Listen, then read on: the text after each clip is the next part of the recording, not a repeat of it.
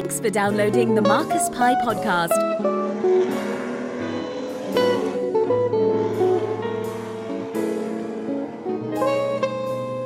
Welcome to the Marcus Pye podcast on historicracingnews.com. This episode brought to you by LeMansCoupes.com.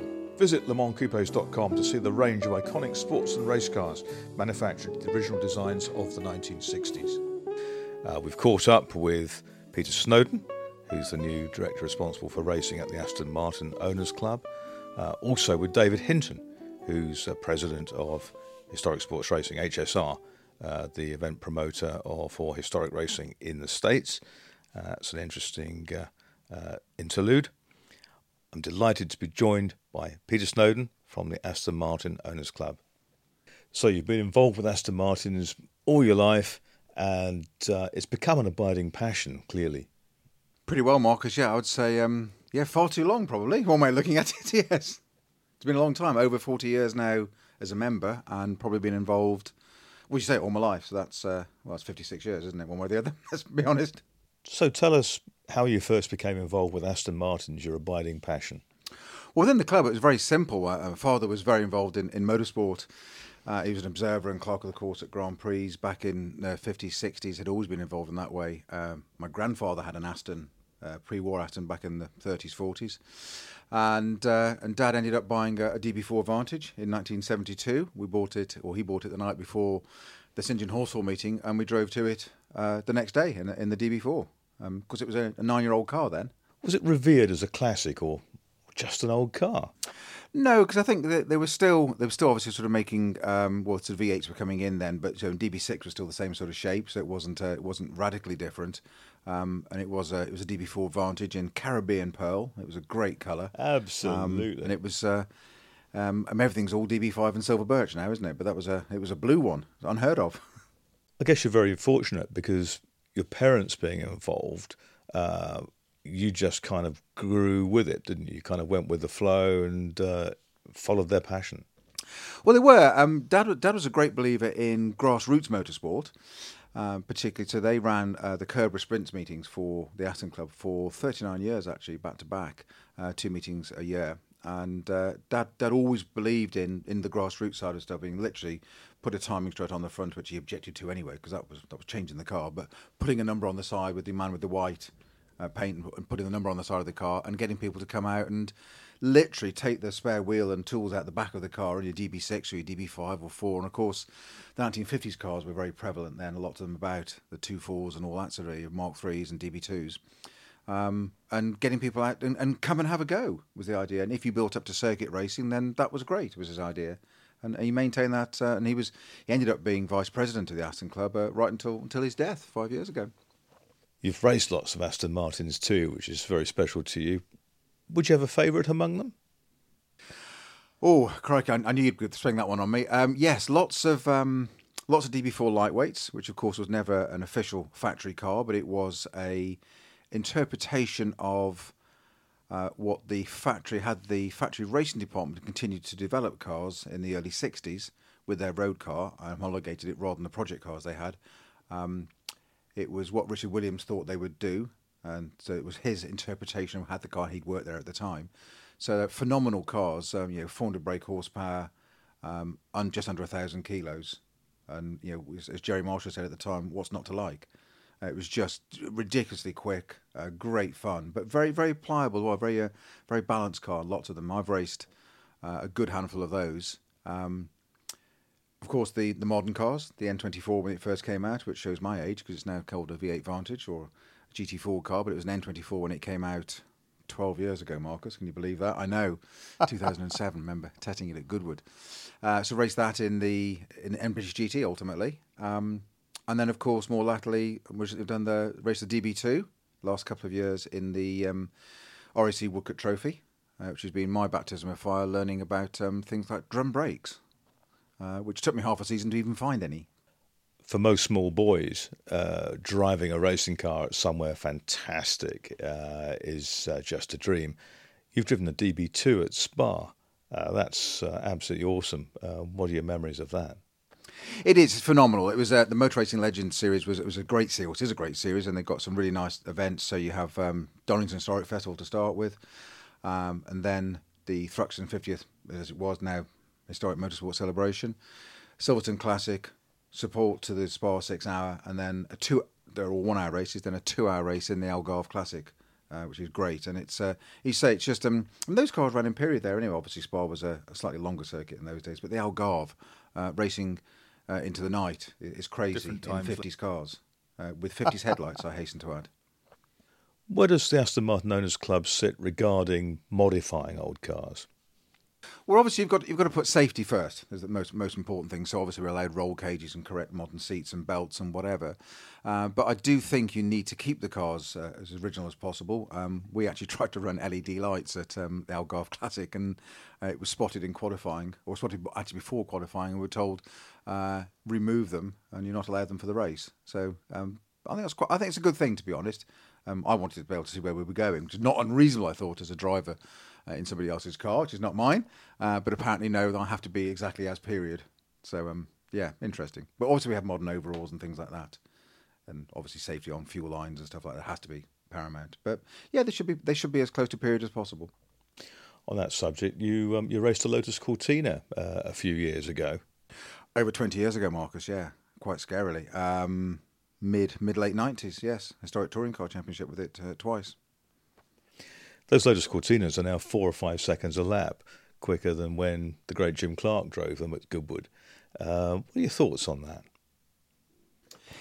It's a difficult one. I mean, that's that's largely down to people like Mike Jordan and his company doing that. And Mike's a great engineer, and I can't blame them for doing what they've done. Um, it, it's it's it, it's a mixed feeling on that one, Marcus, because you you look at them. It's absolutely fantastic what they've done, and they they are engineered properly. But are they as they were in period? No, not at all. Not at all. They're probably safer if having an accident now, but are they original? I don't know. Um, it's it's it's a it's a double edged sword that one. In your new role as director responsible for racing with the AMOC, what are your views on uh, evolution, development of cars?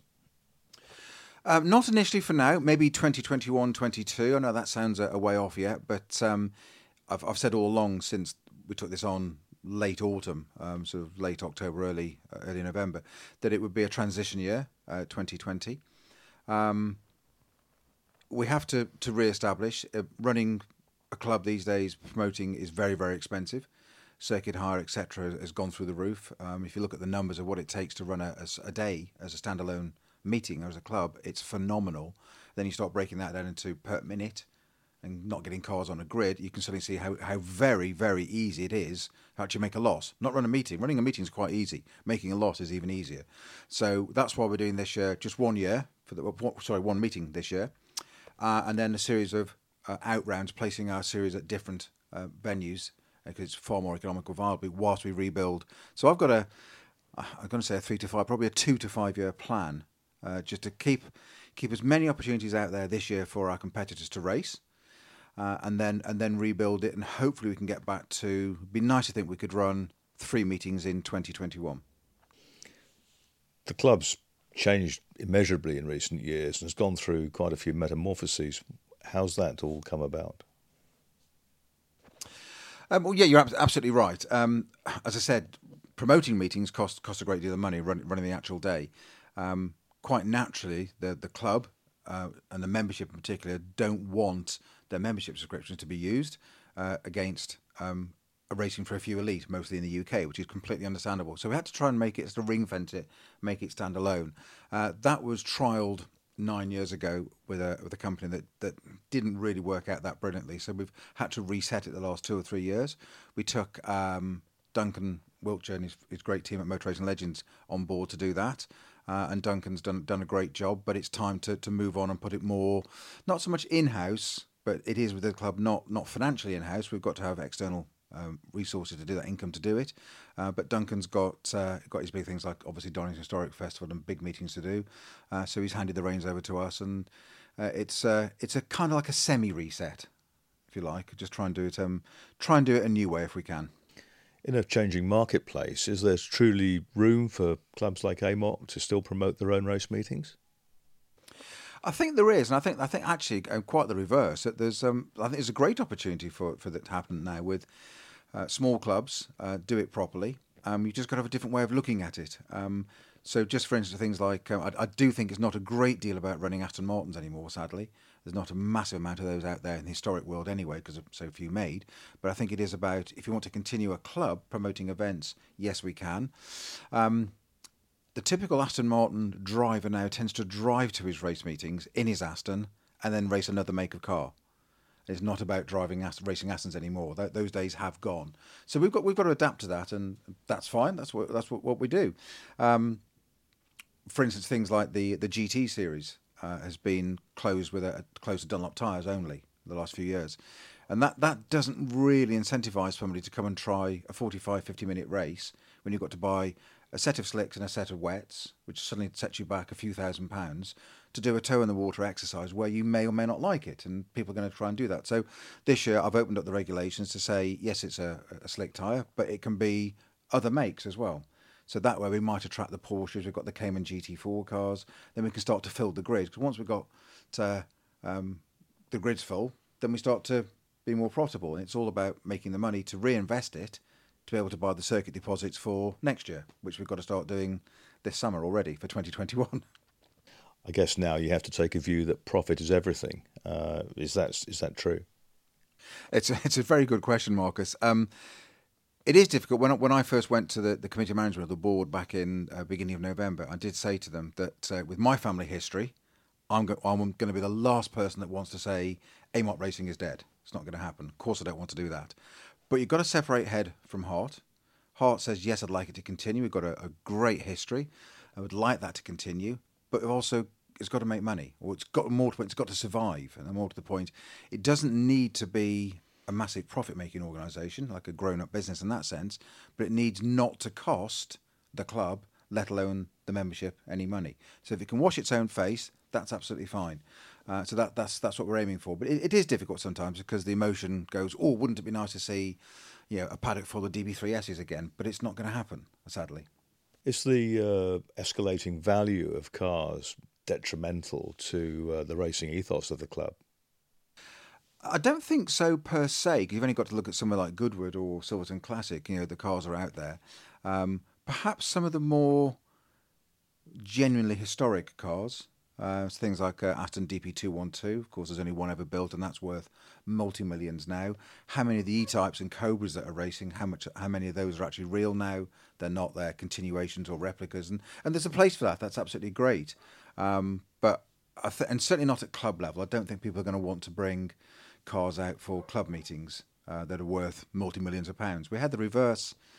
Uh, a few years ago, when we had it six years ago now, the 2013 anniversary, so the 100 uh, years of Aston Martin, we had a great meeting at Silverstone. Everybody got sorry, Brands Hatch. Everybody got buoyed up by two day support. We had, you know, Lord Drayson out in a DB4 GT and Tom Alexander with his GT and lots of lovely cars out, and it was great.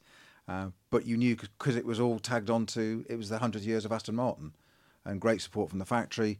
But it's a one off, and we've got to wait another hundred years for that, and we won't be around to see that. You've raced many cars. I mean, driving some very special ones must have given you a few scary moments down the years. It, it, as, as, well you know, Marcus, it comes with a responsibility. Um, and yes, and sometimes it's it's it's the value uh, of the cars it does make you think. We had a, an incident of well, ten odd years ago at uh, Snetterton before it was re um, reconfigured uh, with a, a, very valuable Aston, as in DP212, worth probably I don't know 15, 20 million or something at the time potentially, uh, and it. Uh, let's just say the back end stepped away at a point of the circuit you wouldn't want it to do and it was the beginnings of uh, rear suspension failure. Mercifully, not terminal at the time, but enough to enough to pit directly, shall we say? And it included the day. And it's one of those things where you just think, there by the grace of etc. Another lap, and maybe not. And it's uh, uh, my old mentor Colin Blower had a number of. Uh, he was running that car at the time. Had a number of great phrases I learned. One of which was, "I've never yet met an owner that's thanked me for damaging his car." which I thought was a, a great line, whether it was the workshop or on the track. And I thought, yeah, just always remember that.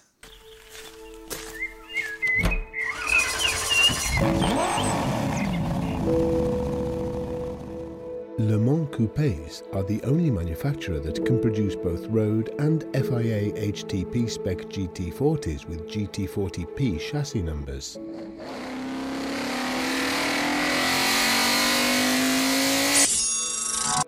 All cars are factory built to the original designs, and our race cars are eligible for international competition. We also produce road and race Cobras and Corvette Grand Sports. Find iconic 60s sports and race cars at LeMansCoupes.com. You had an important meeting with potential competitors recently, and that's the lifeblood of the club. It was. We did uh, just just a month ago, um, and then a sort of tour around the works at the factory, the, the Aston Martin works at Newport Pagnell. So a good spiritual place to have have such a meeting, and it was an open floor uh, Q and A bit as well, but presenting two uh, the competitors. Uh, had a lunch that as well. That uh, where we are, how it's come about, so they understand, not just sort of getting on the grapevine or paddock gossip. Uh, and then also, what do you want to do? This is no, this is your club. It's you. You want to go racing. What do you guys want to do? And within reason, we will facilitate that as much as we can. Uh, but we can't pull rabbits out of the hat because it costs X amount. So let's explain why it costs X amount, so you understand. Because they're all clever people that made the money elsewhere in core to be able to afford to race these lovely cars in the first place. So, um, you know, they're, they're, they're grown up people. And you came to some uh, very positive conclusions out of that. Very much so. It was uh, there was a great positivity from the floor. People really wanted to see some changes, but the big thing was that supporting uh, AMOC racing. That's what they really wanted to do. Um, it's it's slightly different to uh, some other clubs, uh, neither better nor worse. It's just got a lot of history. And there's always been a great atmosphere in the paddock about AMOC meetings uh, as, as, well. You know, Mark, you've been to enough of them and you've commentated on some with us. Um, and that was coming back last year, which was really good. I think Snetterton in particular uh, was a really good meeting, and, and, quite a few people said it had a feel of um, of the older days, even even five ten years before, which we had lost a bit of direction. I'm not really quite sure why, um, but it's uh, it, it's a broad church MOC. We've got to run it for, uh, as I say, the most likely to run Astons are the GT4 series. Uh, then we've got the GT Challenge. Uh, we've got Intermarque, then we've got our 50s and 60s. So we've got our, our Jack Fairman Cup, and then the Innes Ireland Cup. We've just changed the regulation on that again for, for 2020. There'd been a cap put in a few years ago of up to three litre capacity. So uh, I've removed that for this year so we can get E types and things back in again. Uh, Falcons, all those nice big cars as well. And we don't want to take away from everybody else. And I think that's possibly one of the problems that there are so many series out there uh, as well. You know, you, you report on it enough that you, you've got to you've got to make it more of an appeal to people to say what why do I want to come to AMOC and run with eight cars? You don't. You want to run with twenty five cars. You know, I want, I want I want to see a grid when it's under twenty and us be getting annoyed because it's only nineteen cars. Not we made nineteen cars. We've got to have a different way of looking at it. We've got to we've got to broaden the appeal for everybody. 2020 is going to be a really important season for AMOC. Uh, what will success look like? Well, success is, is many opportunities for our competitors to race their cars, the membership, where they want to, so we can at various places. We've got the Jack Fairman Cup and Innes Ireland Cup now are pretty well full. They've got six meetings, I believe, this year now. Uh, we've got our own standalone one meeting at the moment for 3rd of October, which will be the traditional St John Horsfall season finale, Silverstone National, 3rd of October. Put it in your diary. Uh, we're negotiating for another date at Snetterton more late spring, early summer, maybe sort of June. We're trying to, just working on that one at the moment. Um, but in terms of going forward for 2021, um, we want to be in a position. It's all, it, the way this works is quite soon in a season you need to start getting dates for the following season, and obviously those that can pay and pay deposits and all that get first dibs. It's quite natural. That's business. Uh, so we want to be in a nice, strong position financially with people having entered, and that's where all the money comes from, where the profit to reinvest any money we've got, any profit into securing good dates for 2021. And that's, uh, I was already even talking to a circuit yesterday about 2021 already when I haven't even got a grid for them for 2020, which is slightly odd. but we're trying to work ahead. Peter Snowdon, Director of AMOC, thank you so much for your time and good luck. Thank you, Marcus, and look forward to seeing you at one of our circuits or our meetings this year. Well, having heard from Peter, let's go international now and hear from HSR President David Hinton. David, HSR had a fantastic year last year, and uh, I was privileged to be part of that later in the year. Uh, looking forward to 2020? Yeah, absolutely. Um, we've got one new event we've added this year. Um, for 2020, we're going to go to Watkins Glen with the Masters Series. Um, Masters is bringing the historic Formula One, and their endurance legends, and they had some extra track time available. So I'm going to bring our, our Group 5 production car group up there Corvettes, E types, 911 Porsches, that kind of car. So we're very excited about that. Um, the remaining schedule is the same as 2019, so uh, hopefully it'll be a, a, as good as 2019, if not better. The the HSR principle is very much about getting as many different sorts of cars in as you possibly can, and that seems to be working very well. Yeah, we try and cover all the bases. We figure any any car, we've got to try and find a home for it. Um, to, to be eligible for podiums and points for our championship, the car has to be five years or older. So you can't show up with a brand new car and you know win the race and win the championship. So we do have you know a, little bit of a rule there where it has to be five years or older. But um, you know, the, these present day professional cars, you know, they're extinct within two years. So they need somewhere to go, and it helps, I think, keep the racing economy going if the vintage groups offer homes to these retired GT and prototype cars. It gives the teams then the money to go out and buy the latest, greatest uh, current race car.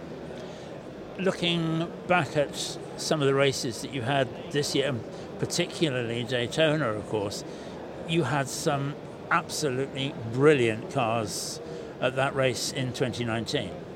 Yeah, I, our featured group was Group E, um, and we had two Audi R8s, three Pescarolas. Um, you know, it, it, was kind of mind blowing what showed up. Um, we haven't figured out why. it was just one of those lucky years, I think. Um, but no, I mean, across all the groups, we had some great cars. You know, the Lolas in Group A, um, and you know, finally a 935 finished the whole weekend in Group B. Um, so no, it was uh, Daytona was a great event. Sebring, we had, uh, think it was nine uh, vintage aircraft parked in the paddock, which is including a P51 Mustang. So that was a special weekend. And in 2019, we did something totally different. We organised a road rally where we everybody met in Chattanooga, Tennessee, and we spent four days driving the mountains of Tennessee and North Carolina in streetcars. These are all HSR members, racers who own very nice cars on the street, and they all came together and, and did four days. Stayed at some beautiful old lodges up in the mountains of North Carolina, ate at great restaurants. So uh, that sold out in 24 hours uh, in 2019, and we've already got the same amount of entrants for 2020's uh, Ridge Runner Rally. So uh, we kind of broaden our horizons a little bit with what we do, not just you know on track activity, but we're doing some stuff off track including Retromobile. With those kind of uh, on-road events rather than on-track events, is that people bringing their, their daily driver, or, or what sort of cars are you having there? Uh, we had a whole array. We had a couple of people show up with like uh, brand new Porsche GT3 RSs, whatever, and we went all the way back to people showing up with you know XK Jags, E-types, uh, 300 3 litre CSL. So we, we had a whole array of cars, and we open up. You can bring whatever you want. You know, it's about the people as well as the cars. You know, we, we kind of I wouldn't say handpicked the entrance, but we uh, we monitored who was invited and who wasn't, shall we say? Yeah. So clearly, with that, you can have a lot of fun. As a petrol head, and I know you are a petrol head, that you're going to some of the greatest circuits in the world, not only in the United States, and that must be a big buzz for you. Oh yeah, yeah, no, uh, some some great tracks we get to visit. So uh, we were just talking about Spa and some of the classic European tracks, and uh, been lucky enough to, to go to those circuits myself. But in, in the US, we have some fantastic tracks, and, and also we go across the border with HMSA to Canada to Mont Tremblant which is an old Can-Am and Formula One track from the 60s and early 70s. And that place is just breathtaking. And the, the surrounding area is one of the prettiest places in Canada, I'm sure.